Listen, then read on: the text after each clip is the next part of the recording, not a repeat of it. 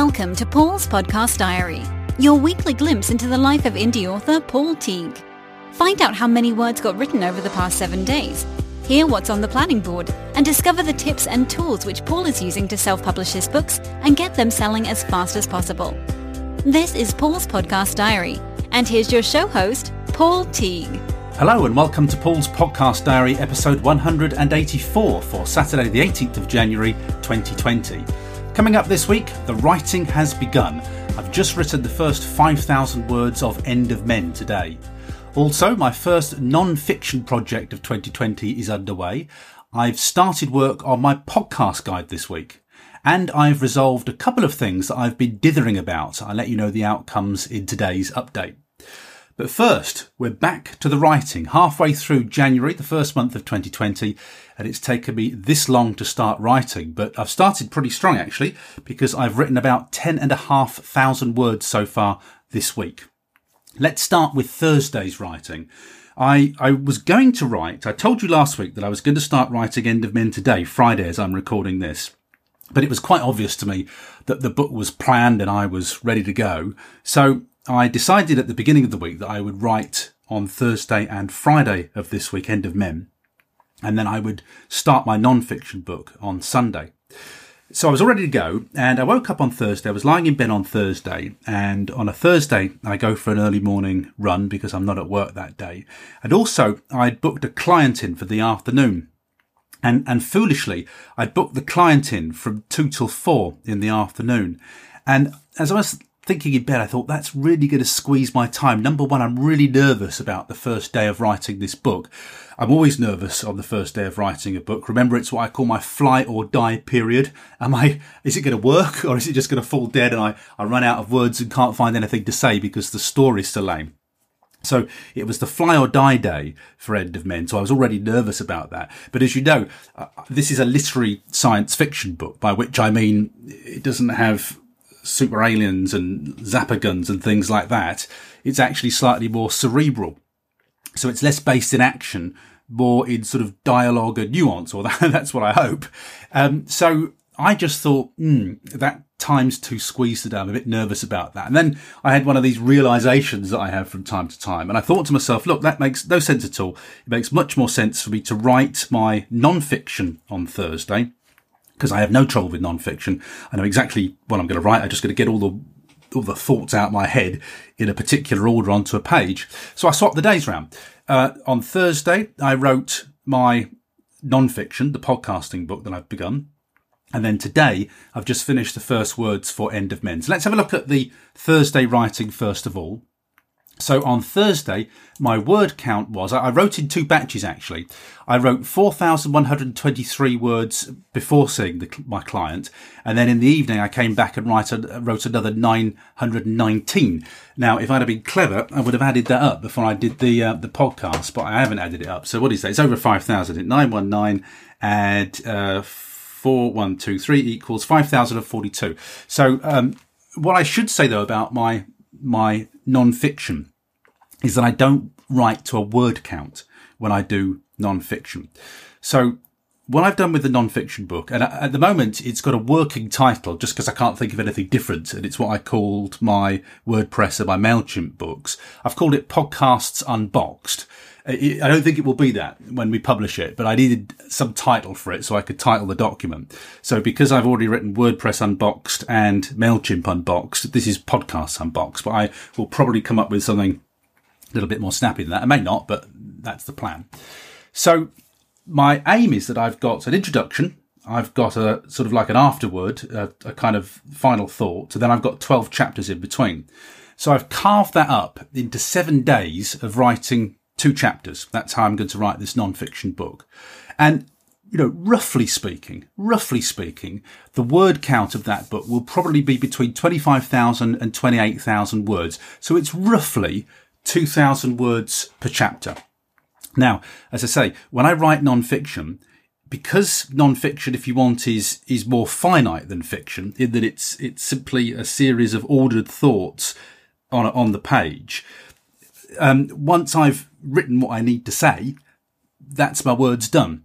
So it would be silly writing non-fiction to a word count, I feel. I mean, clearly it needs to have a, a, minimum word count. It needs to be a certain number of words so I can sell the book at a certain price. And for me, that number of words for non-fiction, because I've got um, previous form with this, is 25,000 words. That's what my other books, I think, roughly were written to. I think some of them were even a bit shorter. Now, they had pictures in, but 25, 28,000 words is going to be fine for this non-fiction book. It's going to be a slim non-fiction guide.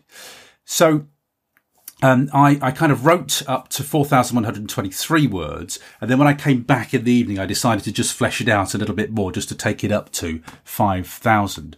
Um, so, you know, those words came thick and fast. And it's so different when I write nonfiction. When I write nonfiction, I don't get jittery about it because, as I say, it's just literally taking the, the, words out of my head and putting them in a coherent form on the page. But also, I was writing with music on Thursday. I had CDs playing, um, because to me, the, the thought processes between fiction and non-fiction are just so different.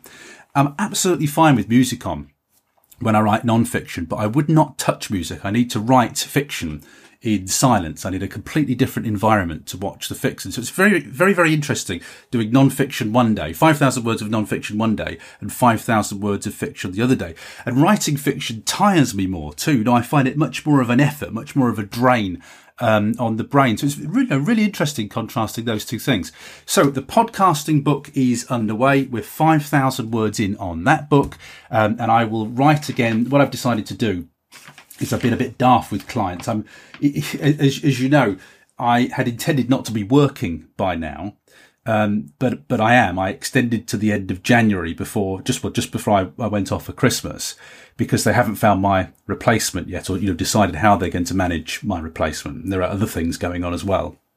So I said I'd extend till till January, which meant I didn't have as much time as I thought, and I booked some clients from two till four, and actually on a writing day, because I really want to go for a run before I write on the Thursday, I really need to book my clients on a Thursday, uh, which is pretty well the only day I can squeeze them in, from three till five. And I've booked them for this week and next week too early. I've booked clients in two till four. So that squeezes my time. So, for the next two weeks, until I can sort of adjust that and manage my time better, book the clients from three till five, uh, I'm going to do non-fiction. So I'll do non-fiction next Thursday too, which means that I will be doing my fiction writing. Well, this week I've done 5,000 words already and I will write on Sunday. And then next week I'll write my fiction on Friday and on Sunday. And then I'll try to return to the pattern that I'd intended to do, which is to write my uh, fiction during the week when my wife's out at work during the week, and then to write the non-fiction on a Sunday. And when my wife's out at work, she starts work from 12 till 4. I don't really like writing fiction that late in the day. Again, with fiction, I like to start first thing when I'm completely fresh. Whereas with non-fiction, you know, frankly, I could be writing it in the evening. It's just I, I'm I so I vary so much between the the two kinds of writing. It's, it's very interesting, really. So anyhow, I wrote End of Men today, and I was really nervous about that uh, uh, for the two reasons that I told you. You know, I'm always nervous at the start of a new book, and it's literary fiction. This is a real challenge for me. It's a real push for me in terms of style, and I'm not sure that I'm I'm up to it, frankly. Which is why I said to you it might never see the light of day, but I'm going to get it out of my system because I'm under no um, you know pressure to write and publish anything this year. I got plenty of books out the the breadwinner, if you want, is going to be Left for Dead, the Left for Dead Morecambe Bay trilogy. Um, uh, don't tell Meg that trilogy is still a breadwinner for me. So those are uh, those are my core breadwinners at the moment. Uh, and because Left for Dead hasn't been featured on a book BookBub yet, you know I got plenty of uh, sort of powder in my keg. Um, I don't need to be writing anything new because um, hopefully, touch wood, if I can get if I get Left for Dead on the BookBub cycle, um, then that will sort of pay, that could potentially pay its way like Don't Tell Meg has done for, for, for two years and keep the cash kind of flowing very nicely. So that's my strategy with that, which is why I can take this quarter out to do something that is self-indulgent and might never make it past the finish post. That's why I'm working on End of Men in this quarter. So End of Men um, went very well today. I'm really super hyper planned on this because I'm nervous about it. I have over planned it. So when I started writing, I've got copious notes for the chapter. And in fact, um, you know, sometimes uh, I think it was on the last chapter, the, the, first and last chapter, which is what, from the same character's point of view. Uh, I've got two points of view in this book, and it alternates between the chapters. Um, the, the, the the first chapter and the second chapter. I beg your pardon. Sorry, the the prologue and and the second chapter. Um, I I kind of didn't have enough space to write the notes that I'd done. So I'm already behind on that storyline, whereas chapter one was fine. Um, you know, I, I, I, had plenty of time to write the notes there. Um, I'm actually behind my storyline already by chapter two because there was more. I needed, I should have written more into those chapters. And I take that as a good sign because I, I thought actually I would struggle to, to, to write because again, you know, it's less action. I can't just have a, an alien flying through the ceiling. Um, you know, um, uh, I'm only joking about that, by the way, but you know, figuratively, I can't just have an alien crashing through the ceiling uh, to stir the action up in this book. Um, it is much, it's based around, uh, you know, much less action, more about relationships and things that happen. It's a much more cerebral book, but it, it's great to be in and, uh, I'm very happy with it. Interestingly, uh, the kind of the, what's the nemesis? It's not it's not the nemesis. You've got the the antagonist, the protagonist, and the antagonist. The antagonist in the story, or one of the antagonists in the story, at the moment, interestingly, um, sort of feels like the strongest character. I've, I've written two of her chapters. I've only written one of the protagonist's chapters, but her story, you know, her story will will grow um, as the book progresses. But you know, it feels good. It feels like we've set a firm course. Um, the story sort of feels strong and substantial. And one of the things I am aware of with this, because this is science fiction, and it's not sort of over stylized science fiction, but it does take place in a world, uh, a, a, you know, a human world, um, 200 years in the future. And so when I, I'm very, uh, I'm very much aware that I'm using placeholders. So, you know, for instance, if, if I were creating a Star Trek universe, you know, I, I, I, I might have called the spaceship, you know, Starship One rather than the Enterprise. And I might have been using something like uh, phasers, but I couldn't come up with a decent name for them. So I called them Zapper Guns in my book. And, and I very much use placeholder words like that at the moment. So this is about world, world building. So I haven't quite decided how stylized this world is going to be. So, so where I, where I need to come up with, um, you know, people always in my, in my sci-fi stories, they've always got you know, sort of screens. They're always working on screens.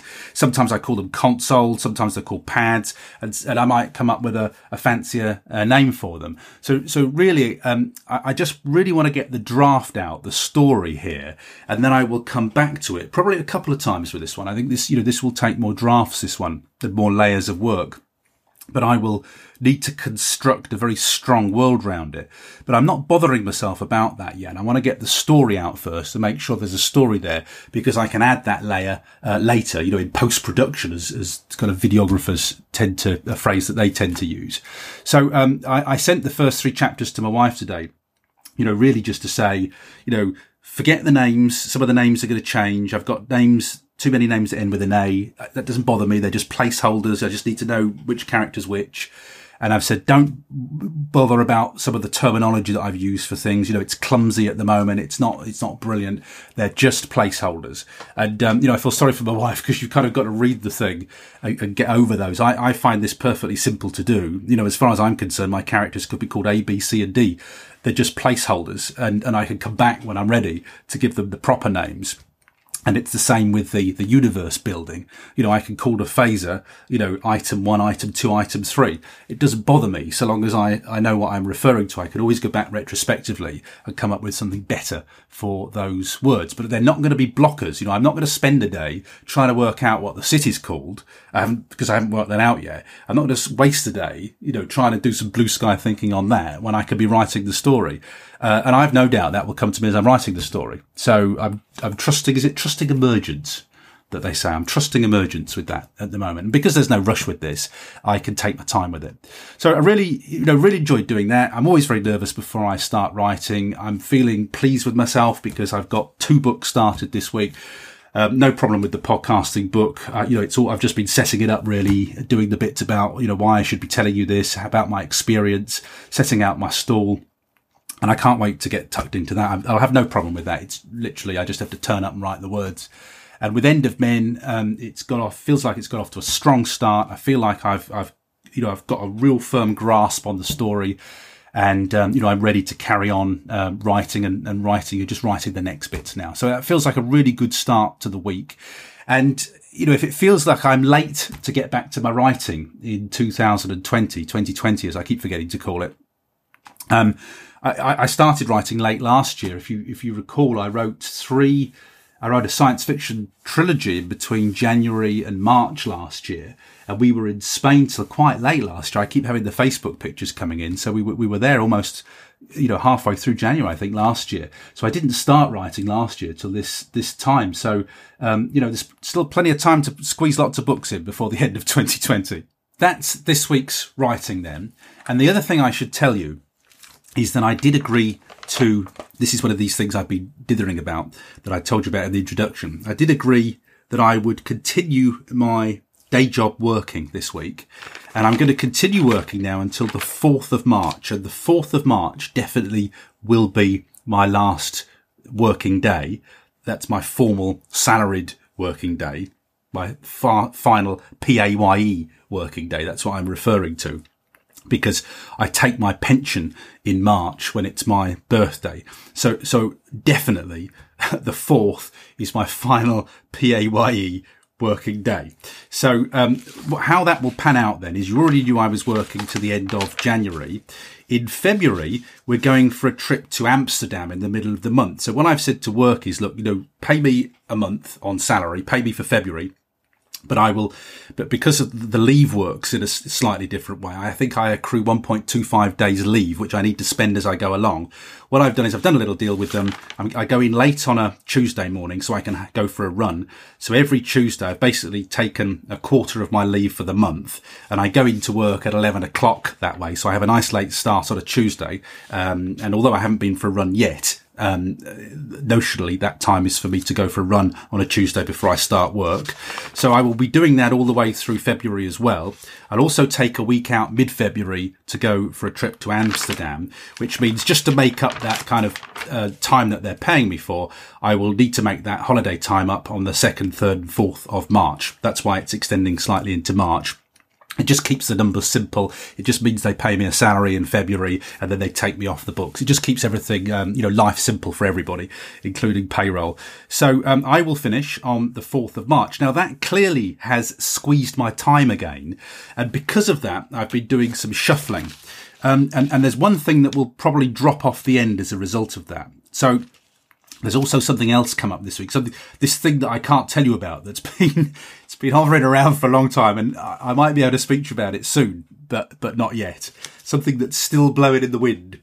And, um, that, that kind of uh, reared its head again this week. So for all of these reasons, what I've done is I want to make sure that the first draft of End of Men is written by the end of quarter one. So I've shuffled my diary so the end of men will now be written and completed on the 29th of March. Now, uh, if you, if you pay very close attention to these diaries, you will know that uh, I was going to let that run about two weeks into April, but now it has to be finished in this quarter, as does the non-fiction book. So I've now squeezed my time to have 90,000 words written by the end of March in my fiction book, but also I want to have my non-fiction book written by the end of March as well. So I, these projects need to be completed within this quarter. So um, that means then uh, that what's going to drop off the end this quarter is me uh, recording the audio book. That's what's going to drop off the end. Now I'm not too concerned about that because the more I think about it, the more isn't it ridiculous. You know, somebody who spent his whole life broadcasting. You see, the the thought, the difference between me sitting here talking to you and not fussing around over editing it and things like that. Because you know, generally you're looking at about three to four hours of editing work for every hour of audio that you produce, which is why I don't edit this podcast. It would just take me too long if I edited everything out of it, and, and you'd never get a podcast if I did that. So you have to excuse me and, and sort of take it as it comes. Otherwise, we're not going to get a podcast. Um, but if I were doing posh, if I were doing it posh then it would take me ages to get the edits done. All the false starts, all the swallows, all the, all those bits, all those bits would have to go and it would need to be audiobook perfect. And the more I think about it, the, the less I'm up for it, to be honest with you. It's only because I'm, uh, I know how much work is going to be involved in it.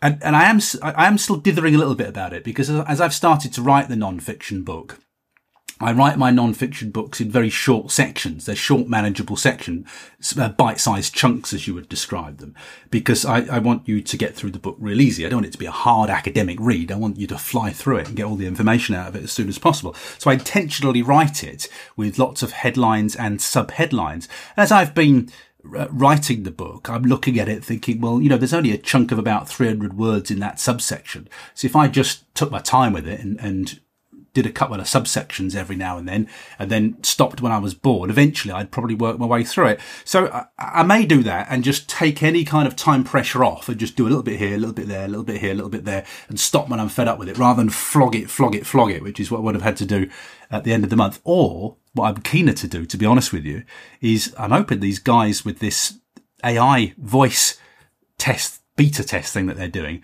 I'm hoping I'll be able to raise them, get some response from them and that they'll let me do um, a demo using my own voice sampling for the AI and just let me feed the book through. Now I tried it through Amazon Polly. I don't know whether you've heard of Amazon Polly, but Amazon Polly would allow me to drop my text into an AI to, to let an English male or female AI voice up my book and, and then to release that. But to be honest with you, it's still too robotic. I tried it last night because I, I was just checking through Joanna Penn's notes on AI. I couldn't recall what it was that she, you know, she, she's, she's mentioned all these services, but I had contacted Joanna and said, who's, who's doing the, um, the AI that uses your voice. And she gave me the details for that. But they're, they're kind of dragging their feet getting back to me, which is never a good sign, is it? When people drag their feet and don't respond. So it would be nice. It would be nice if I could just use my vo- voice, my speech rhythms with an AI beta test, and then I could try write, publishing that audiobook. Um, that's kind of what I'd really like to do. Failing that, it may not get done at all, and I just publish the book. Failing that, I may just, because I'm now on, on the squeeze to get End of Men done and this book written by the end of March, and I've got a lot of other things coming up in this month, because I've really just squeezed my time by extending work by another month. Um, I may just say, well, that's fine, I'll just do it as and when, and when it's ready, it can get published. So it's, so the, the, what's suffering for that extra week of work, the extra month of work, is going to be the audio book. Now, the other thing that I don't know is that, um, I, I, I tell you, I'm pretty well committed to the end of March. I've got so much on in March because you know we're going to London for uh, Mark Dawson's event.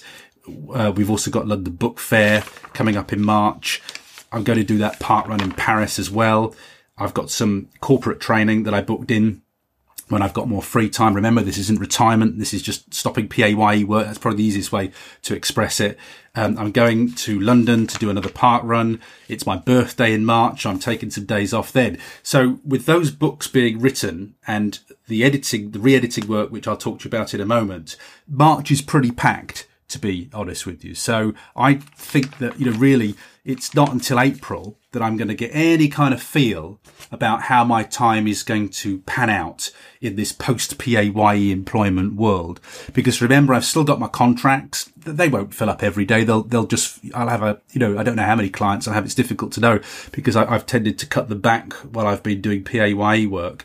Um, but you know, I'll have, a, I'll have clients on, maybe a couple of clients every week. I'll be writing it, it's difficult to say. So I'll have to get a feel for this brave new world and how it balances. But I would expect to have what I'm what I'm trying to tell you is that I expect to have probably quite a lot of time after April, and that's probably going to be better time for me then to record that audiobook. So I'm cutting myself some slack on the audiobook. I think that you know that's the thing that is going to get squeezed out by this change in arrangements. Okay, so let's move to some editing. And in the introduction, I did say to you that I was, I've been dithering about a few things. They've been pending for a while and I can tidy a few of these things up for you today. So I've been editing in the evenings this week, two years after.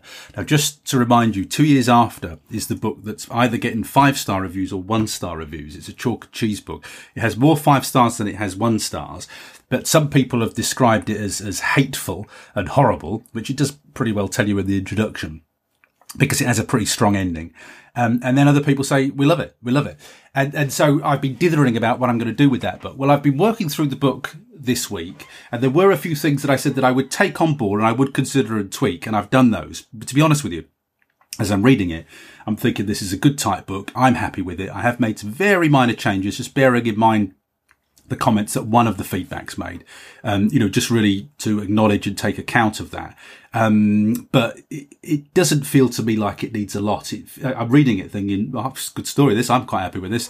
It's tight. It gets on with it. You know, it's tense. It brings in all the, the bits at the right moment. You know, yes, it's a strong story. It's supposed to be. It, that's, it tells you that in the description. So, um, so I haven't made many changes to it. And as I'm reading it, I'm thinking, I'm quite happy with this. You know, this, this feels like a good tight edit. And um, as far as the final chapter is concerned, that will get its gentle rewrite. But I'm not going to change it. I'm not going to give the book a happy ending. I'm going to leave it longer. I don't think I've got enough feedback on it to make a decision on that. So I'm I'm, I'm, probably not going to republish the book. I'm not going to make a version two. I'm probably going to leave it as it is in its original version one. I will change the file I'm going to leave the one star reviews on. And again, another reason for doing that is it's still my number one best selling book. You know, that, that book is, I'm not advertising it, it's selling itself, that book. Um, and, and, although it hasn't got a heap of reviews on it at the moment, I, you know, I, I, I wonder whether the chalk and cheese of it is, is what's selling the book. You know, that, that kind of that very strong reaction from people. I'm, I'm, wondering if, if maybe that's what's intriguing people about the book, but it's very definitely by a clear lead my best selling book at the moment. So I don't want to kind of sh- shoot the, you know, shoot the, what is it? Shoot the whatever it is, whatever the saying is. I don't want to shoot myself in the foot. That's basically what I'm saying. So this, the book will get the edit, but I'm going to leave the, the strong ending on it. I'm just going to change one or two minor factors in that ending um, just it'll get softened a little bit, but it'll still have its disturbing ending. It just won't be quite.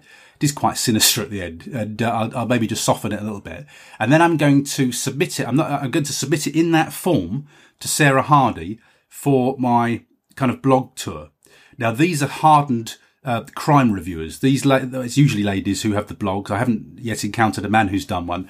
Um, these blog reviewers they know their crime, and so really I guess what you know what I'll have to hope is that they that they like the book and review it well, and I'll probably let them be the last jury. Now, if they condemn me and they tell me it's horrible and you know disgusting and it shouldn't be allowed, then I will take the voice from that jury and I'll go back and rewrite the end.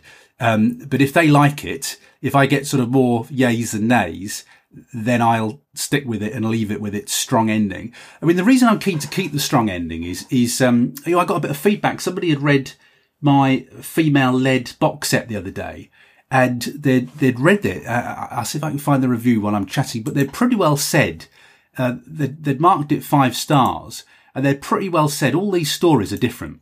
Um, and I, you know, that's, I want my stories to be different. I don't want them to be uh, formulaic. I want you to read each story and think, you know, blimey, that wasn't like anything else that I've read from him before. Let's find this this review for you. But I was some of these reviews, you find them quite heartening. So this lady has put um, five stars. Three sto- uh, three great stories. Would give more stars if I could. All the stories were different. Um, they were so good I couldn't stop and have a break. Had to reach uh, read each story in one go. Terrific. Now I would say that those um, female-led stories if anything, are the stories I've had more problems with. Not not problems, but they're the ones, um, and it's not because they're female led. They're the stories that I'm least certain about, but it's not because they've got female protagonists. Um, so you see, I, I, that feedback's fantastic for me to say that all the stories are different. You know, not, it's not just me rinsing and repeating the same thing. And that's why I'm sticking to this, strong ending on two years after. Because if you've read all my books now, you know, I've got a lot of thrillers. I want to be able to surprise you as a reader. I, um, I know readers come to authors because they expect a certain thing, but, but I've always wanted to twist and change and surprise. I, I don't like doing the same thing all the time. So, you know, to me, if you were reading all of my books and you and you thought you were in for one kind of thing, two years after would just disrupt that. And it, it, it's like I can remember in Star Trek: The Next Generation. Forgive me if you're not a Star Trek fan. It's it's the point I'm trying to make here. It's not about Star Trek, but in Star Trek: The Next Generation, I think it was in season one.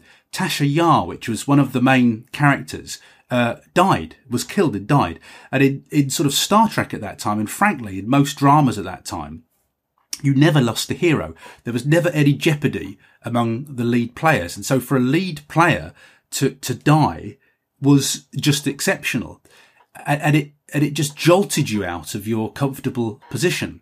And that's why I want to keep two years after as it is, unless it really just divides people so strongly and, and there's more of a universal sense of we, we really don't like this ending, then I want to leave it as it is because, you know, I want that to be a book that makes readers who've read all my books feel like I've got some surprises up my sleeve and that actually we don't quite know what he's going to do. And, uh, you know, to me, that's quite a strategic thing, um, on, on my part. So, um, I'll finish two years after. Well, actually, it's going so well, and the, the edit's so light. I mean, I'm you know I'm I'm really pleased with it. It's it's it's it's a good edit, and I'm pleased with the story. Um, so I'll probably I wasn't I've gone up to chapter 19 last night. I've been doing it in the evenings. Um, to be honest with you, it, it's sort of going so well, and it's so it's not problematic, and I'm enjoying the story. I was going to come back and do it Monday and Tuesday, finish it Monday, Tuesday next week. But in actual fact, I think I'm going to do another five chapters tonight after I've got this recorded and edited. And probably I'll do another five chapters when I get back from a park run, um, tomorrow, I think. So that will mean two years after it in its kind of final form, pre going through the Sarah Hardy blog review process. Uh, that that's going to be ready, which means next week I'm going to come back to No More Secrets, which is another of my female led ones. And again, you know that there's there's been no problems with the reviews. Um, I think I did get one review on there. Uh, again, not enough reviews on these thrillers. Some of these thrillers are still not getting enough reviews for me really to make a judgment. But there's nothing wrong with that book. But I think I could make it better. That that's that's all I feel with No More Secrets. I, I just it, it it didn't have it didn't really have a killer at the end. The conclusion of that book is is pretty well that, that three people did it, and they did it through errors that were motivated by bad parts of their personality. Uh, and I'm just going to review that again because I might make that cleaner. Uh, there is a baddie in it, but I just might make the baddie the killer. I, I just want to read it again and, and, and reconsider it. But I know when I read it before I re-released it, because it was called Burden of Guilt. It was re-released as No More Secrets. I know when I read it, I went through it and I thought, you know, this is, this book's uh, fine. It's, it's got the tension in, it's got the story, it's got the who done it. Um, again, just like, uh, two years after, I think there are a few things I'm just going to tweak, nothing structural at all, just a few stylistic things. Um, and then I will, I will, I won't re-release that book. I will just make it live again. I've unpublished it at the moment. I'll just republish it with the changes made. So I just want to review that book one more time, see if I can just get it so I'm completely happy with it. So I'll probably get back to that uh, from Monday. That's what I'll be doing in the evenings next week. Okay, let's go on to the um, other bits of news. Well, actually, talking about two years after, that is out of KDP Select today. It was due to be out of KDP Select. I was due to unpublish it and do that version two release. So I don't think I'm going to do that anymore. I think I'll just leave it up for sale, uh, probably and try and get more feedback on it. And if, you know, if, if something makes me decide prior to giving it to Sarah Hardy, when does Sarah get it? It's a couple of weeks time, I think. Yes, I need to deliver it to Sarah Hardy on the 3rd of February. So I'll probably leave it live until the 3rd of February, just see if we can get a bit more feedback on it, maybe unpublish it and then republish it just before uh, Sarah does her, her blog tour reviews on it. So, uh, you know, again, all of this is, is, is flexible. Um, I just wanted to share some feedback. I've, I, you know, as well as the, the, the, one stars on two years after, I've had some just lovely bits of feedback. I was really pleased with that box set one I just told you about. But, um, you know, I told you that I've been promoting Left for Dead in, in Facebook, and um, and I've been promoting it to just women, women in the UK, and women who live in a certain radius of Morecambe who like thrillers. And it's been fascinating. I mean, you know, what I said to you about the difference between the way men and women use social media. This book's just got loads of comments um, in, in the adverts, um, and it's only a you know, it's an advert for a book of, of women passing it on to their friends, you know, mentioning their friends. And then those who've read it have been commenting on it, saying how much they've enjoyed it. It's been really, you know, really nice. I never had that on Facebook before. Um, but there was a lady this week who commented and, you know, really, if, if you, if you were to dream up the review that you wanted for a book, this would be it. So I wrote the Morecambe Bay trilogy. It was kind of inspired by watching the Bay on UK TV, which is set in and around Morecambe, a place where I used to teach and where I used to live for years, um, close to where I, I, met my wife and, um, you know, a place I still visit and love. Um, I've got a very sort of strong uh, connection with Morecambe. So when I saw the bay on television, I was seeing all these locations that I recognised. It just inspired the book Left for Dead. And I, I took the experiences that my wife and I had had working there on a holiday camp in the 80s and turned that into a, a trilogy. And so, um, you know, it was very much inspired by the Bay on TV. And so in my adverts, I've, I've basically said, you know, did you enjoy the Bay? Then read this. That's, that's the kind of tone I've been going for in the adverts. Well, this lady put a comment on this week saying this trilogy would make a great TV series with a better storyline than the Bay. Now, you know, you could not write for me a better review for that series of books because that would be my aspiration for it. That you would write, you would have a TV series for it, and it would be set in and around um, Walker Bay. And then the lady just underneath it has uh, confirmed brilliant book with a twist. So I've had some lovely feedback from those um, Facebook adverts. Um, so it's just been um, educational and very nice for me. There's been no trolling on there at all. Just lots of people either sharing it with friends or saying how much they've enjoyed it when they've read it or how much they can't wait for the next instalments to come. So yeah, been a very interesting Facebook experience that. You may remember that before Christmas, I interviewed Kirsten Oliphant, who writes or has the podcast Create If Writing. And just to refresh your memory, Kirsten um, had never really made much money as an author before. She was kind of, uh, um, she did sort of coaching and she did internet marketing and she dabbled a bit with writing, but she'd never had any great success. Uh, with it. She just had a mediocre success, like most of us experience.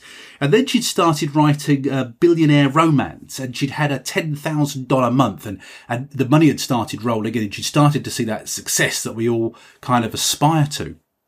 And at that point, that's when I interviewed Kirsten for my, for my podcast. And I noticed that she hadn't done a podcast episode for a while. And I just assumed that she was probably so busy raking in the thousands of dollars with her successful books that she probably hadn't got time for it, that she just decided to, to ditch it and focus on the, the main money making activity in her business. Well, as tends to happen with podcasters, um, an episode popped into the feed out of the blue last weekend, episode 175. And it's a fascinating listen. And I would encourage you to give it a spin, take it out for a whirl. Because in that episode, Kirsten basically tells her what, tells us what she's been up to. And what she's been up to is not raking in those thousands and thousands of dollars. It's actually been to a certain extent licking her wounds because the number of sales that she's made has gone right down from that $10,000 mark, um, down to what she says obviously is, is a perfectly, um, happy level about the $2,000 mark, uh, there or thereabouts, but it's completely dropped. And at the point at which she thought she'd made it, at the point at which she'd finally got the traction that we all dream of, it didn't happen for her. And what she does in this episode is she talks through that and her feelings around that, but she also explains why she thinks that happened. And, and the, um, the focus of the episode is on sustaining book sales and yourself. So we can all have these, uh, you know, this is, this is probably the, the pain I'm in at the moment is that I can have those peaks. I can get a, a BookBub and when it's on a new book, you know, it can make, it can make, you know, good money, uh, really, really good money for you. And then you get a good three months from it, but then it peters out and then, and it's like it never happened with the book sales. You're back to your level where you were before. And this is really what my pain is at the moment is trying to even that out more. And, and again, using the Facebook ads has, has helped me um, to a certain extent to do that. And and on my objectives for quarter one, I want to go back in. I want to go through Mark Dawson's Facebook ads and Amazon ads, and I want to try again again to throw myself back into the ring and try and crack these. The thing is, is my interest is so low on it that, that that's why I struggle with it. You know, I don't really keep it up and sustain it. Anyhow, Kirsten's episode is just one of those really frank and educational ones. She talks about her 10k month, how she felt when, when that started to drop. She explains why she thinks it began to drop. She gives some insights into the, you know, her reality. Um, you know, if you'd have heard her saying 10,000k in a month, you'd have probably been quite envious of her. I certainly was, and I was hanging on to her every word. But, you know, here she is a couple of months later. She thought that she would be, you know, a six figure author in a year's time and she's done her anniversary episode since she made that 10,000 and said it's just not like that. It's just, it's just dropped right back to normal levels again.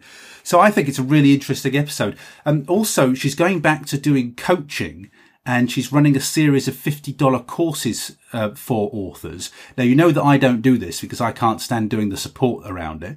Um, but if you want uh, courses and input around things like author platforms, email marketing. Kirsten really knows her stuff. She's, uh, you know, a marketer who does the same sort of things as me. When I listen to Kirsten, I'm thinking, yeah, yeah, yeah, yeah, yeah. That's all, you know, that's what I think too. So she's, we're very much um, singing off the same hymn sheet.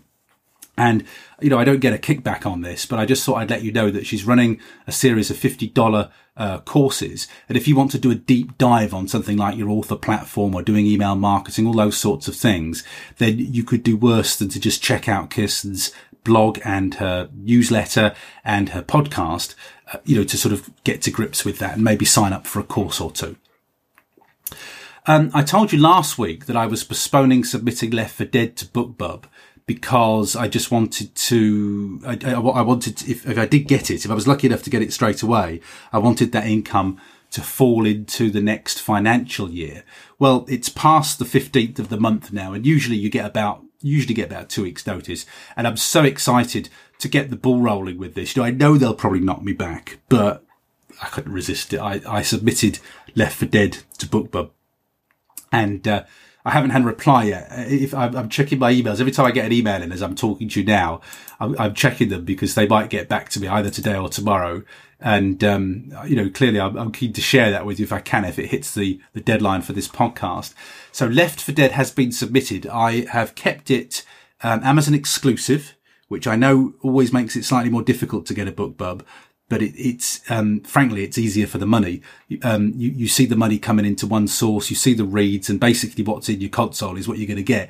Whereas when you um, when you go wide and you do a BookBub, I, have had the, I'll tell you about this week's book BookBub in a moment or two.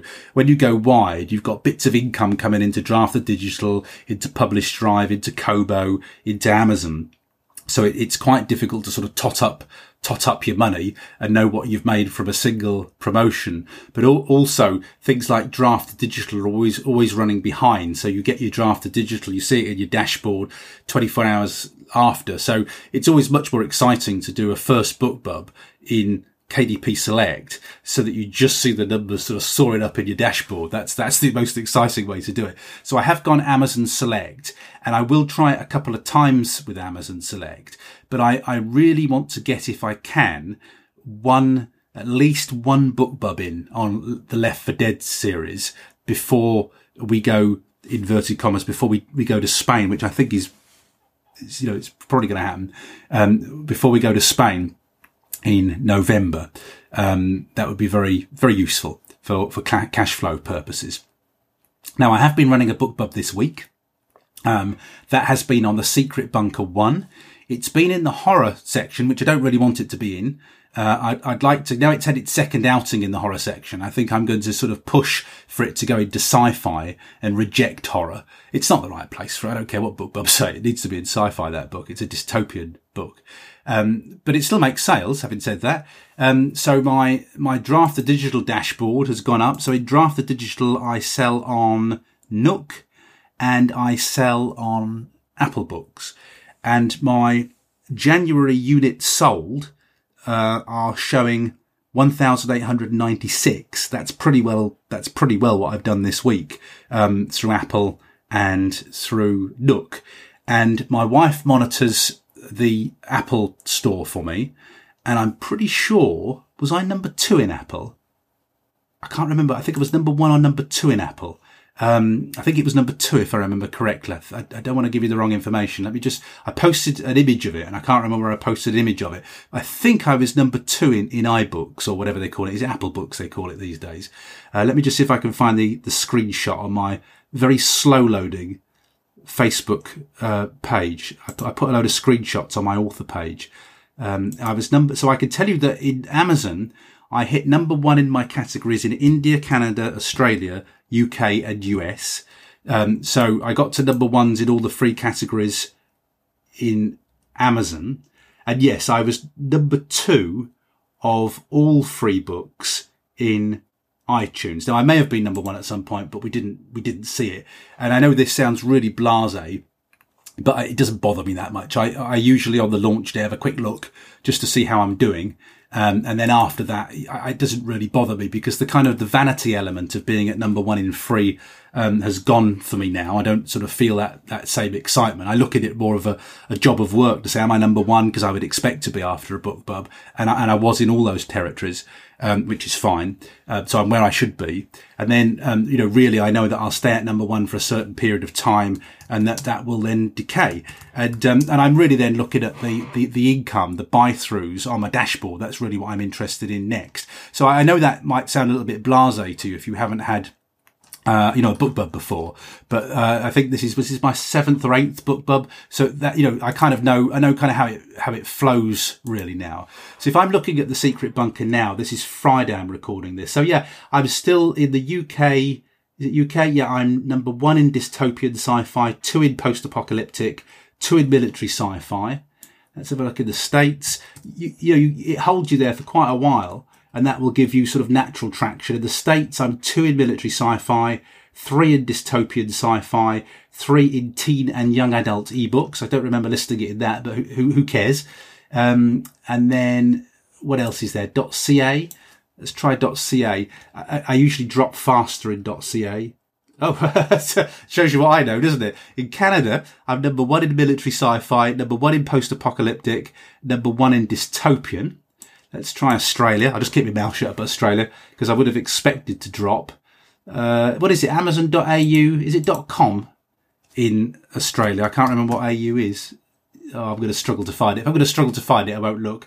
Um, I don't know where I am in Australia, and I'll be somewhere in India as well.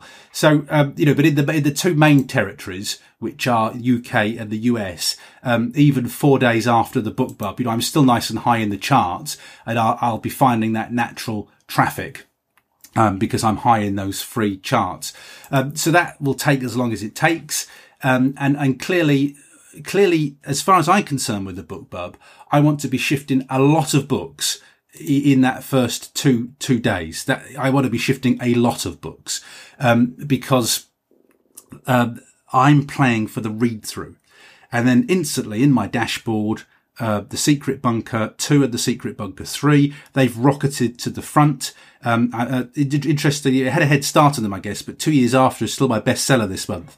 But Secret Bunker 2 and Secret Bunker 3 are my number two and three bestsellers, and they're now exceeding everything um, that I've got. And that's what I would expect from a BookBub. And how I will judge this BookBub is, um, and by the way, I've made my money back on it already, and and uh, just doing a rough calculation exceeded it. I think um, uh, that that's it already. Really, what I make from this is determined by the buy throughs. It's the number of sales I make on the Secret Bunker 2 and 3. Now, what I always have to remember is I'm not just looking at the Amazon numbers. I have to look at the Draft2Digital numbers as well. I have to look at the Kobo numbers as well. And I have to look at the published drive numbers as well to get the final tally. So actually, I can tell you with great confidence, I have, um, you know, exceeded what it cost me to run the promo. So we're now running in profit.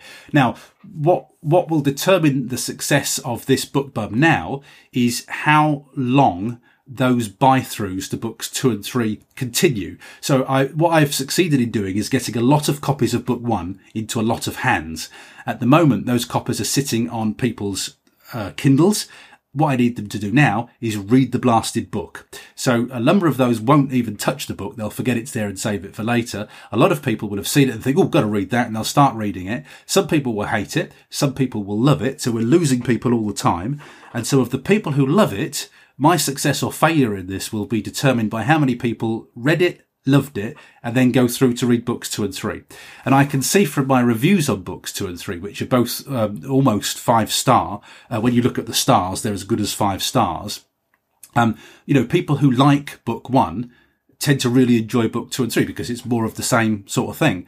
Um, so that's really what I'm relying on. Um, that, that kind of read through. So t- too early to say yet, but, um, you know, it's doing what I would expect it to do, but it doesn't do as well as a thriller does, and it doesn't do as well as a book in sci-fi does, which is why I don't really want it in horror. Really, I want it to go into sci-fi. So that's where we're up to with BookBubs, and uh, hopefully, well, fingers crossed, touch wood, and all of that. If I'm really, really, really lucky, I might be telling you that I've got a BookBub on Left for Dead this time next week, but I, I doubt it. I'd be very lucky to get a BookBub on that. I think. I've been dithering again about not going, about whether I'm going limited company on it next year. I had one of my sort of moments of clarity.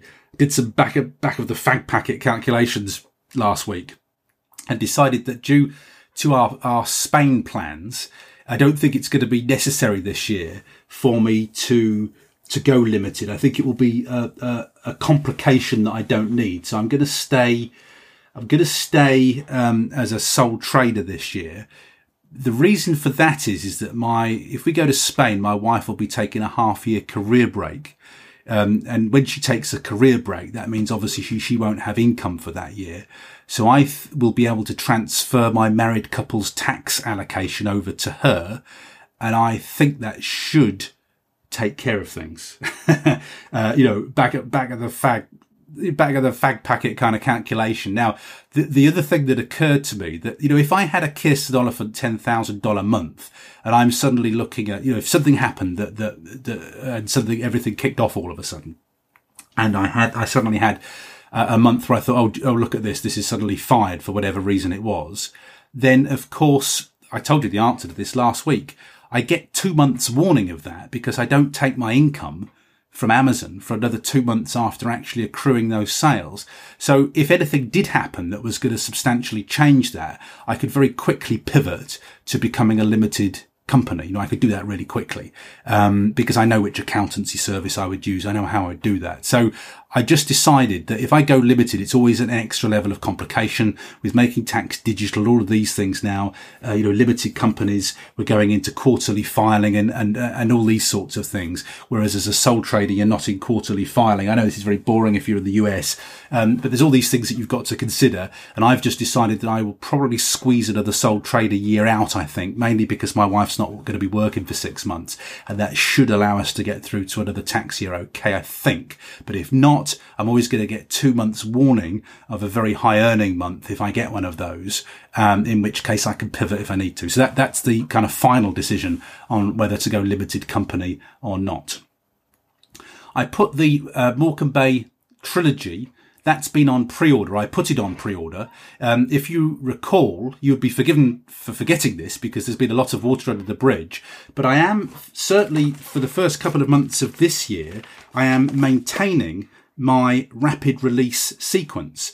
So I'm going to be doing what will probably be my final rapid release book will probably be, I'm just checking that that's right. Is it right?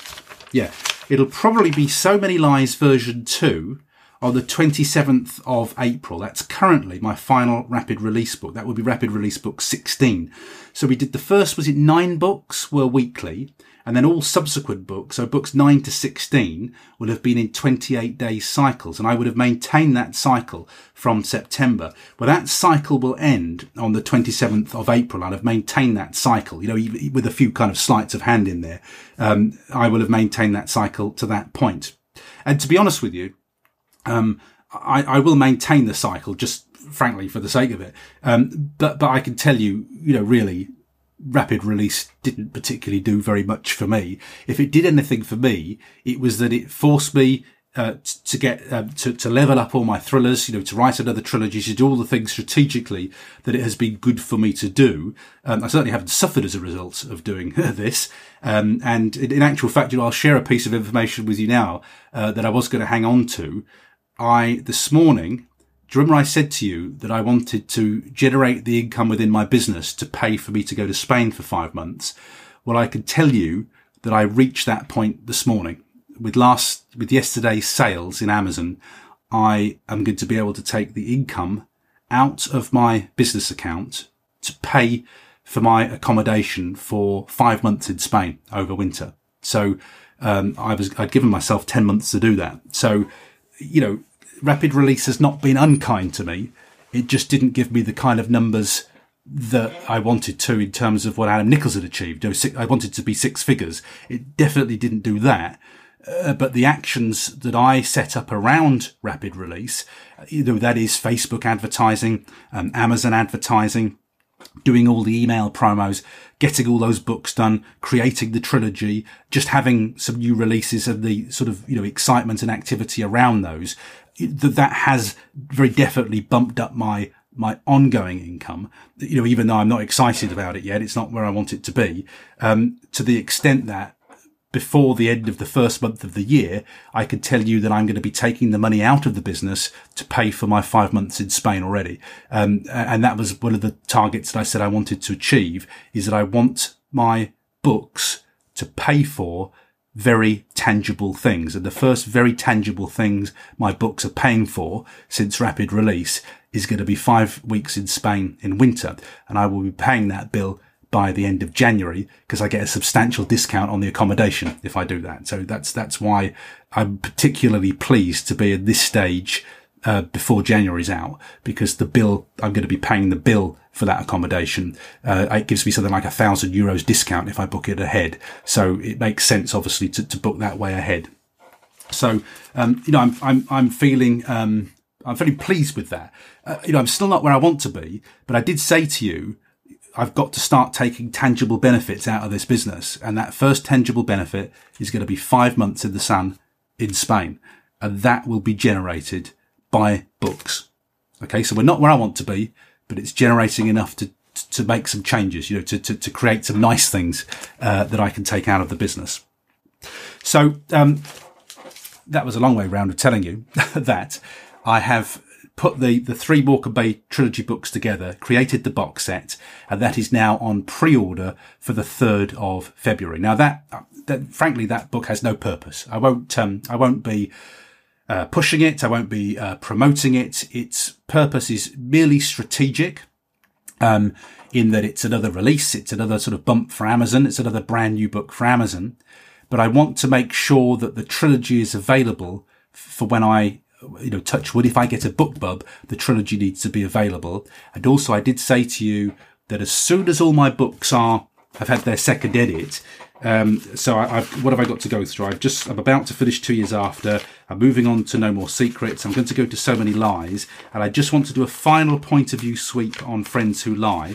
So by the end of March, I am hoping to be able to, if I haven't, uh, this is only if I've had a BookBub by then, um, a BookBub has to come first.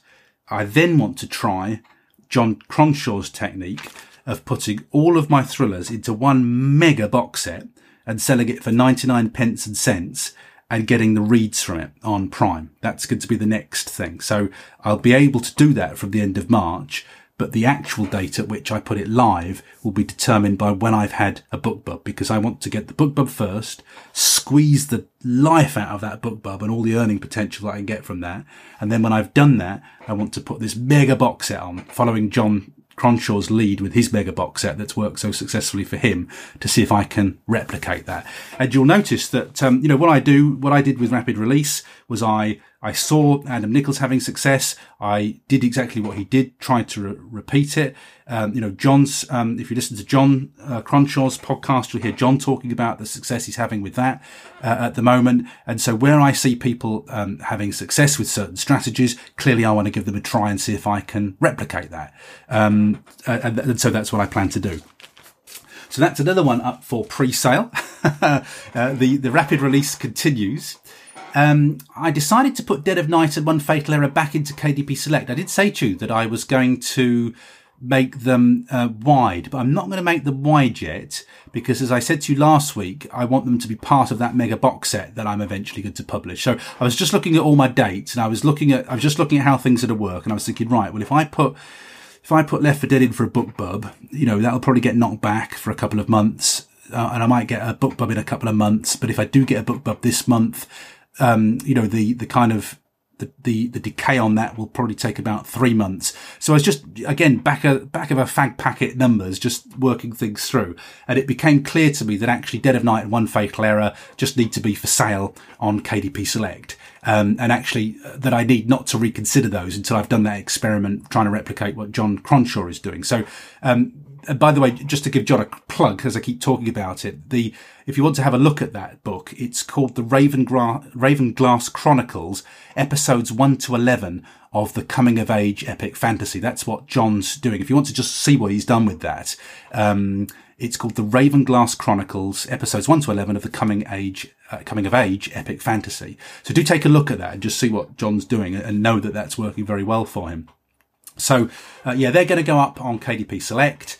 Um, and actually, what I'm doing with all those standalones is I'm just um, without even promoting them because, as I said to you, I don't want to spend any money at the moment. I'm not spending uh, money on on email promos at the moment. Um, I'm just making them free for a week. They're making whatever sales they make anyway. They're all, you know, they all move up the charts when I put them free with no promotion. So I think, um, I've got a free promo running what's free this week. I've got Friends Who Lie has been running this week. I've got One Last Chance is running next week. I've got Dead of Night running for free the week after. I'm just making the most of my free promos basically with no particular aim, no particular objective, just to use it up. Um, and so those books, they won't go wide now until I've done my John Cronshaw replication experiment. And then I will consider making them go wide. The other thing that I have to do is read Tammi Labrecque's book. I haven't got to that yet um, to see what she says about um, why she says you shouldn't put a paid book live. So I, I need to do my kind of homework on that as well. So I know that all sounds very complicated, but as ever, as ever, there is a game plan in my head. Honestly, it does all make perfect sense in my crazy mind. So, um, you know, just try and keep up and follow the, there is, there is like a, there is a line of sense through all of this, I hope anyway, but it's all, you know, just me trying different things, trying to make sales, trying to squeeze what we can out of the books that we've got. I did a little bit of maintenance work uh, this week in that I needed to make sure that my paperbacks were linked c- correctly. So I contacted, um, what are they called now? K- whatever they are, KDP Books, Amazon Books, it used to be CreateSpace, whoever the books people are now. And um, interestingly, they hadn't automatically linked my Walker Bay paperbacks with my ebook. So I wrote to them and said, will you please link those books? They've done that now. Um, I've got a couple of stray versions that I need to get rid of. I've got a, a an incorrectly listed uh, what's it called? The Murder Place. It's in the Don't Tell Meg trilogy. I've got one of those. I've got a stray paperback there. I think it was a cock up I made when I was probably moving over from Create Space, but it's a stray paperback that isn't linked and I need to just get that removed off my author page because the correct one is linked properly. And I've also got a Dead of Night, the first um, paperback version, version one of Dead of Night, the paperback is still showing in my author rack. Now I've got the version two is correctly linked to the version two ebook. So I need to get rid of that old cover. I need to get that off my author. Now the book, the books stay live but unavailable on Amazon, but you don't want old books that aren't available anymore with old covers. You don't want them cluttering up your author page. So it's really just me tidying up you know, make sure you manage your Amazon author profiles so that they're, they're, they're neat, tidy and got all the right books and combinations in. And, um, to be honest with you, they were very quick to link the Walker Bay books, but they'd be dragging their feet, removing the old, that unwanted copy of The Murder Place and the unwanted copy of Dead of Night. I, I sent those requests a couple of days ago. I'm still waiting for them to action those, which is a bit annoying, but um, I'm sure they'll get to it eventually. Okay, one last bit of news to tell you this week, and that is that I have bought another K-Lytics report. It must be almost a year ago since I bought the last one, but it, this is so important to me in terms of my sales and my strategy and my income that I bought the latest K-Lytics mystery thriller suspense report. I got tremendous value from this. They're only, what are they, $39, something like that. And um, I got so much value from that report last time I bought it, which must be around a year ago. It just really gives you great analytical data and tells you which categories that you can put your books in to stand more chance of getting a bestseller or being at number one or certainly high in those charts. And, and, the data is really quality. It's very easy to get to grips with. It gives you information about the kind of keywords that you should be using. So when that popped up in my Facebook feed at $39, I think it was, I just bought it. Um, now I've, I, I tend to buy two reports from K-Lytics. One of those is, is obviously mystery thriller and suspense. And last time I think I got the, whatever it is, dystopian and science fiction one, because those are my two kind of core, um, those are my two core, um, outlets for my books. So to me, I, I, just, they're just something that I buy. I get so much value from them. Now I haven't gone through it yet, but I'm hoping that I will be able to do that when I get back from Park Run on Saturday.